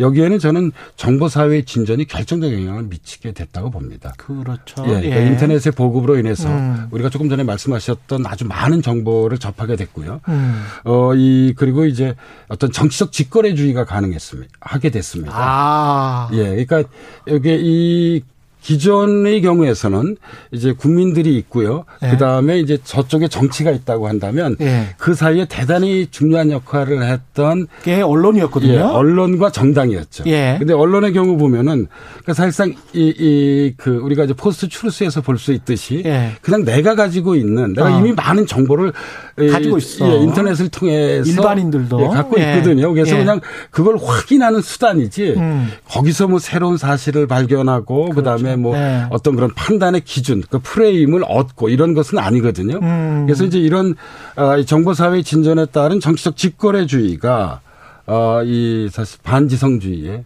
뭐 큰 영향을 미쳤다고 볼 수 있고요. 그게 좀 과도하게 네. 되면은 예. 어떤 자기의 주장을 원해서 막 문자 폭탄을 보낸다 할지, 전화를 많이 한다 할지, 아니면 댓글을 때로 몰려다니면서 이제 댓글을 한다 할지, 그러면서 막 요구를 하고 막 그러면서. 어떻게 보면 이제 소통을 방해해버리는 그런 것이 될 수도 있겠습니다. 정치적 직거래주의라는 것이. 네, 그러니까 정치적 직거래주의의 다른 네. 이름이 이제 이십일 세기적 포퓰리즘이잖아요. 그러네. 이십 세기적 포퓰리즘이 인기영합주의라고 한다면 네. 이십일 세기적 포퓰리즘은 이제 정치적 직거래주의인데요. 여기 두 가지 방식이 있는 거죠. 네. 하나는 이제 전통적인 집회의 방식이 있습니다. 그러네요. 그리고 또 다른 네. 하나가 이제 정보사회 진전을 그 이 기초한 예, 온라인 향유가 있습니다. 음. 조금 전에 최 기자님께서 말씀하셨던 것이 예. 이제 온라인 향유의 방식이죠. 그러네요. 근데 이게 참 어려운 게 음. 한편에서 보면 참여민주주의의 확장이라고 볼 수도 있고, 그렇죠. 또 다른 측면에서 보면 사실 이게 이게 민주주의를 위협하게 되는. 왜냐하면 다양한 목소리를 공존하기 어렵게 하죠. 예예. 예. 그냥 물에 익사를 시켜버리는 것 같은 그런 느낌을 받을 때가 있어요. 그러니까 다른 목소리들이 분명히 있을 텐데 워낙 진영 논리가 강해서 그거 말고 회색지대가 사실 많은 게 세상 일 아니겠습니까? 예, 그래서 예. 이제 어, 이 그 정치를 공부하는 제 입장에서 보기에는요. 예. 그러니까 이런 정치적 직거래주의가 양면성을 가지고 있는 것 같아요. 아. 한편에서는 분명 어떤 그런 참여민주주의가 강화되는 어떤 긍정적 부분도 보이고 긍정 있습니다. 긍정 부분도 있죠. 다른 한편에서는 다원주의가 숨 쉴 수 있는 공간을 급속하게 축소시킵니다. 그러니까 하나의 목소리로 통일시키는 거죠. 그렇죠. 예, 예를 들자면 정권 교체다. 예. 예를 들자면 검수완박이다. 그렇죠. 이렇게 되는 되는 것입니다. 예. 그렇죠. 언론 주제법 통과다, 반대다. 예. 예. 그래서 어, 이 민주주의의 상당히 위협적인 요소가 예. 되는 것은 분명한 것으로 보입니다. 그러나 이제 동시에 조금 전에도 말씀드렸듯이 또 다른 한편으론 민주주의의 확장을 보여주는 신호이기도 해요. 예, 그러니까. 그래서 이제 예. 어떤 권력에 대한 어떤 시민들이 적극적인 참여라고 참여. 하는 것이 어 제가 그냥 연구자의 관점에서 말씀드려보자면 예. 어, 빛과 그늘이 현재 이십일 세기에는 존재하는 것이라고 할 수 있습니다. 예. 이게 가장 극명하게 드러나는 게 저는 뉴욕타임즈 그 댓글란에 예. 에디터스 픽이라고 해서 편집장이 픽한 거를 바로 옆에다 두고 네. 또 추천순위 높은 거를 바로 옆에다 두는데 우리처럼 네. 추천순위 높은 거는 굉장히 좀 자극적이고 한 진영에 쏠려 있는 게 있고요. 에디터 스픽 같은 경우는 정보가 많은 게 또 있어요. 네. 근데 그거를 양쪽에서 다 보게 해주는 뉴욕타임즈의 이유가 저는 일종의 이제 그게 엘리티즘과 포퓰리즘이 섞여 있다라고 저는 보고 있거든요. 그러니까 어떻게 보면 공존할 수 있을 것도 같. 근데 이제 그런 지혜가 필요한 것이죠. 예. 예, 예. 그런 지혜가. 그래서 사실 이런 정치적 직거래주의를 일방적으로 비판하거나 예. 일방적으로 저는 수용하는 것보다는 예. 이런 것들을 어떻게 좀 새롭게 전통적인 반, 어떤 민주적 방식과 새로운 민주적 방식을 좀 공존시킬 수 있는 음. 그런 새로운 어떤 방법 내지는 지혜가 필요한 것으로 보입니다. 예. 그러니까 현직 대통령 뭐 전 대통령 다 지금 반지성을 언급했다는 게 서로 간에 뭔가 좀 생각이 있긴 있는 거예요. 속으로는. 예. 그래서 제가 이제 예. 이 반지성주의라고 하는 말이 일주일 전에 예. 지난주 화요일 날 이제 우리 사회에 이렇게 그랬죠. 취임사를 통해서 이 그 이 아무튼 나타나게 됐는데요. 예. 그 이후에 지난 일주일의 반응을 이렇게 보면 서로 또 상당히 엇갈리는 것 같아요. 그러면 우리 사회에서 누가 정말 반지성인가? 예. 그러니까 제가 이제 중립적 시각에서 이런 질문을 던져볼 수 있을 것 같습니다. 예. 보수가 반지성주의일까요? 아니죠. 예, 진보가 예. 반지성주의일까요? 예. 그거 아닙니다. 아니면 예. 두 진영 안에 모두 반지성의 지성의 경향이 있는 걸까요? 예. 그게 있죠. 예, 그래서 저는 예. 이, 이 방송을 들으시는 청취자 여러분들이 예. 예, 한번 각자 판단해 보실 수 있을 것 같습니다. 예. 반지성주의 말고 뭔가 탓 탈출을 하면서 우리가 타협의 정치, 화합의 정치로 가는 어떤 길이 있을 것 같은데요. 어, 이 윤석열 대통령이 이 사실 그날 취임사에서 뭐 이야기를 하긴 했습니다. 그 해법을. 음. 과학과 진실을 전제한 합리주의와 지성주의로 음. 예, 반지성주의를 극복해야 한다고 이야기를 했었는데요. 예. 저는 이, 이 해법 물론 중요하죠. 예. 그러나 이거 사실 이것은 문화적 해법이고 의식적 해법이고 어떻게 보면 긍극적 해법이라고 봅니다. 그렇죠. 예, 그래서 오히려 저는 이 해법 못지않게 중요한 것은 음. 제도적 해법이라고 생각합니다. 음. 예, 그러니까 제도적 해법이라고 하는 것을 두 가지만 말씀드리자면 예. 하나는 포괄적 의미에서의 협치와 통합이고요. 예. 어, 정말 나하고 생각이 다른 정치 집단하고 우리가 대화하고 어떤 그런 이, 이, 이 통합의 어떤 그런 이 내용들을 이끌어내야죠. 그리고 그렇죠. 또 다른 하나는 승자독식의 대통령제 하에서는 어, 저는 이런, 그럼, 예, 예, 아. 어떤 극단적인 대결의 정치, 예, 예, 이런 그런 이제 반지성주의적 경향, 음. 이런 거를 좀 극복하기 좀 어려울 것 그런 같습니다. 그러니까 미국과 예. 한국이 특히 심하니까 이게. 되게 정치가 아주 유사해졌어요. 예. 예, 이, 그, 이 미국과 한국 정치가요. 음. 예, 그래서 그러니까 정치의 본질에 대해서 좀 다시 생각해 보게 됩니다. 예. 왜냐하면 우리가 사실 일방적으로 저는 진영 논리, 진영 정치를 비판하는 것이 그렇게 설득력 있다고 생각하지 않습니다. 왜냐하면 예. 정치라고 하는 건 본래 진영 간의 싸움입니다. 동시에 그러네요. 진영을 넘어서는 것입니다. 그런데 예. 이게 진영을 넘어시켜. 그러니까 다시 말씀드리자면 진영을 화해시켜서 어떤 합의를 이끌어내기 위해서는 권력을 가진 측은 양보를 해야만 합니다. 예, 그리고 권력을 갖고 있지 않는 측은 반대를 위한 반대를 그만둬야만 합니다. 음. 이게 대단히 어려운 것입니다. 그러면. 양보하지 않고 음. 화해와 통합을 일방적으로만 얘기한다면 사실상 이것은 공허한 매, 저기 그, 이, 이, 그 메아리입니다. 예, 그리고 예. 이 뭐 이 권력을 비판하는 측도 계속해서 반대를 위한 반대만을 한다고 한다면 음. 사실 권력을 가진 측이 이게 이 화해하고 통합하고 싶어하는 의지를 다시 예, 예 내놨던 것을 이, 이 다시 그냥 자기 호주머니 속에 그렇죠. 예, 넣게 되는 거죠. 예, 그래서 예. 이런 부분들 그러니까 뭐 아. 영어를 말씀드려서 죄송합니다만 예. 우리가 이런 말이 있잖아요. 예. Agree to disagree. 예.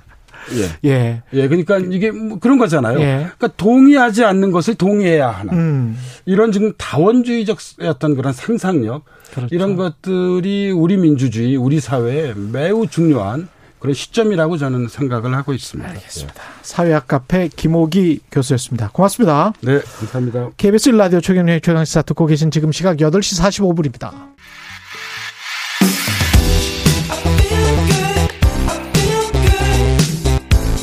세상에 이익이 되는 방송 최경영의 최강시사.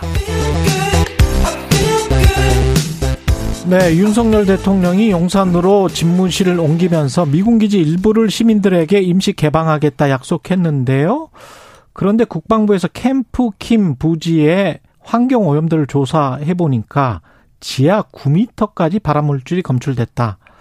이런 보도가 있었고요. 미군기지 방면에 전문가시고 연세대학교 통일연구원 지금 개경훈 교수로 계십니다. 김종대 전 의원님 나오셨습니다. 안녕하세요. 안녕하세요. 예, 이 발암받은 부지의 오염 문제, 예.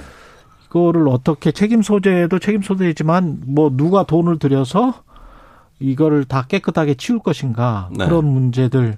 어떻게 보십니까? 일단 검사 결과는 보셨습니까? 예, 그 뭐 언론 보도 나온 대로 아홉 예. 군데를 일단 조사한 걸로 돼 있고, 아홉 군데를 예, 이게 다가 아니에요. 예. 샘플만 조사한 거예요. 그렇죠. 예, 예. 저기 또 그 사우스 포스트, 뭐 캠프 킴 부지일 때만 조사한 것 같지만 메인 포스트도 남아 있고, 예. 앞으로 이건 뭐 조사라는 게 첩첩산중이고, 음. 이거 조사한지도 얼마 안 됐습니다, 솔직히. 음. 그 동안에 이 미군 기지 반환 문제 얘기가 나온 게 구십일 년부터인데, 예. 지난 삼십 년 동안 한미 공동 실사를 한 번도 안 하다가, 제대로 그걸 조사도 안 하다가 이제 막 거의 다 반환받을 상황 되니까 이제 와서 음.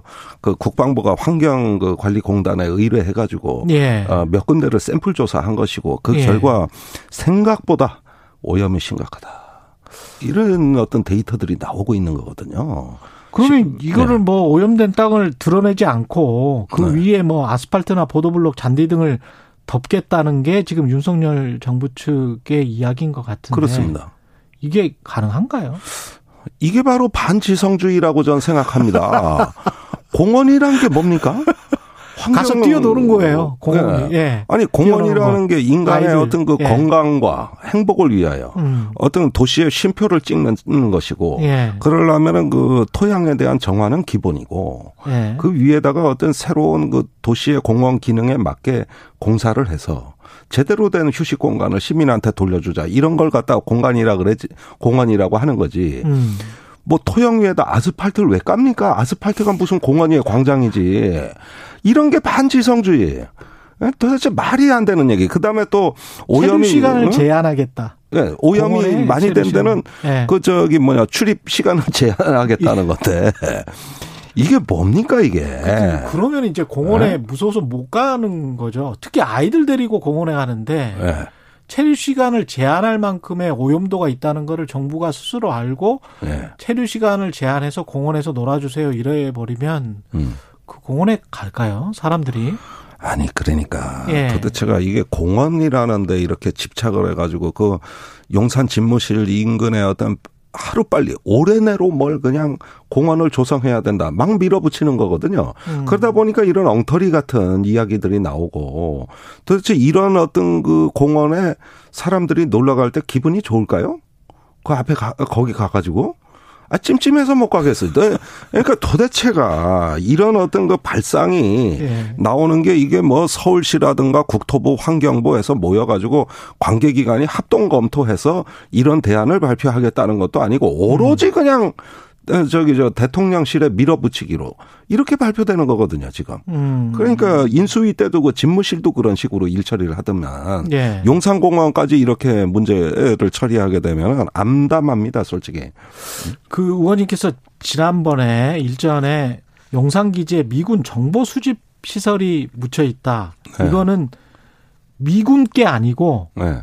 다른 어떤 정보기관 거다, 이런 말씀하시지 않았습니까? 예, 예, 예. 미국의 국가안보국 엔 에스 에이, 씨 에스 아이 에이 예산의 세 배를 쓰는 어 세계 최대 정보기구죠. 하루에 이억 회선에 감청을 하는 이제 신호정보 전문 수집기관, 이 국가안보국, 에, 그 스노든이 폭로했던 아. 그 감청을 폭로했던 문제의 그 기관인데, 한국에도 엡실론 체계가 깔려 있다. 그리고 그것이 이제 서해 쪽에 그 제가 어떤 특정한 장소는 거명하지 않았습니다만은 음. 그 서해에서 그 수집기지로부터 용산까지 그 케이블이 연결이 돼가지고 어, 이렇게 어떤 신경망 구성되어 있는 정보 수집 센터가 용산이 되는 것이죠. 그래서 그 한미 간의 이면 합의, 이게 뭐 정부에서 사실은 국방부가 이면으로 합의한 것은 용산 기지가 반환되더라도 어떤 미군이 지정한 지역에는 일 미터 이상의 땅을 팔 수 없는 이런 어떤 의무 규정을 그 둔 겁니다. 그렇게 그렇군요. 되면 지상은 반환 받았는데 지하는 반환을 못 받은 거예요, 이거에. 아, 그래서 혹시 이 말을 하는 건가? 그냥 아스팔트 보도블록 잔디를 덮겠다는 게? 아니, 그러니까 지금까지 환경오염 조사를 왜 못했느냐. 예. 그 지하에도 보안시설이 있기 때문에 못한 거예요. 그러니까 민간 환경단체가 못 들어갔던 겁니다. 그렇군요. 예, 이런 게 다 국가 안보적 이유로 인해가지고 베일에 쌓여 있었던 거고 환경적인 규명을 할 수 없었던 사정들이거든요. 그러니까 이런 문제들은 용산으로 집무실 이전할 때 모르고 한 거 아닙니까? 그렇 미군기지 반환받을 네. 때 이런 문제가 있다는 건 몰랐잖아요. 그러니까 이래서 관계기관, 전문기관에 그 충분한 어떤 그 보고를 받고 설명을 받고 결정을 했었어야 된다 이 얘기예요. 그럼 서해부터 지금 용산까지 케이블이 연결돼 있다면 정보 수집 시설이 거기에 있고 그럼 음. 일종의 이제 데이터 수집 시설이 거기에 있다는 이야기잖아요. 네, 그러니까 이 서해나 이런 데 있다는 건 무슨 얘기냐면 예. 엡실론의 감청 위성이라든가 아. 그 저기 어떤 주변의 정보 자산으로부터 그 수신하는 센서가 센서. 센서가 아. 그 배치돼 있다는 거고 거기에 센서로 수집된 데이터가 아가. 용산으로 온다는 거예요. 그러면 이거는 어떻게 지하를 파헤치지는 못하겠습니다. 아니, 미군이 이제 이런 문제, 그 한미 간의 그 비밀 합의를 이유로 들면서 그걸 네. 제지하면서 그래도 공사를, 공사를 하겠다 그러면은 이전해야 될 테니 비용을 부담하라 그러겠죠. 그 돈만 음. 있으면 해결되죠. 아, 그런가요? 네. 지하시설도 돈만 있으면 해결되는데 그 비용은 누가 냅니까? 그러니까 이 한미 간의 토지관리연합계획이라는 게 있어요. 예. 이 원칙에 따르면 항상 요구자 부담이에요. 예. 예를 들면 용산에 있는 부대를 평택으로 가라는 건 한국의 요구사항이니까 이건 한국군, 한국 정부 부담이고 음. 동두천에 있는 이사단을 평택으로 옮기는 건 미군의 요구사항이기 때문에 미군이 부담하는 거예요. 예. 이렇게 요구자 부담 원칙인데 예. 이 정보시설이 깔려 있는 거를 저 공원 조성을 위해서 옮겨달라고 요구하는 게 한국 정부가 되면 한국 정부가 그 비용을 내라. 아, 그렇게 되는 거예요. 이렇게 항상 그렇게 문제가 저때까지 진행돼 왔던 거죠. 그러면 미국 기지 반환 받고 우리가 공원을 조성하겠으니 음. 그 오염 시설 같은 경우는 당신들이 오염 시켰으니까 네.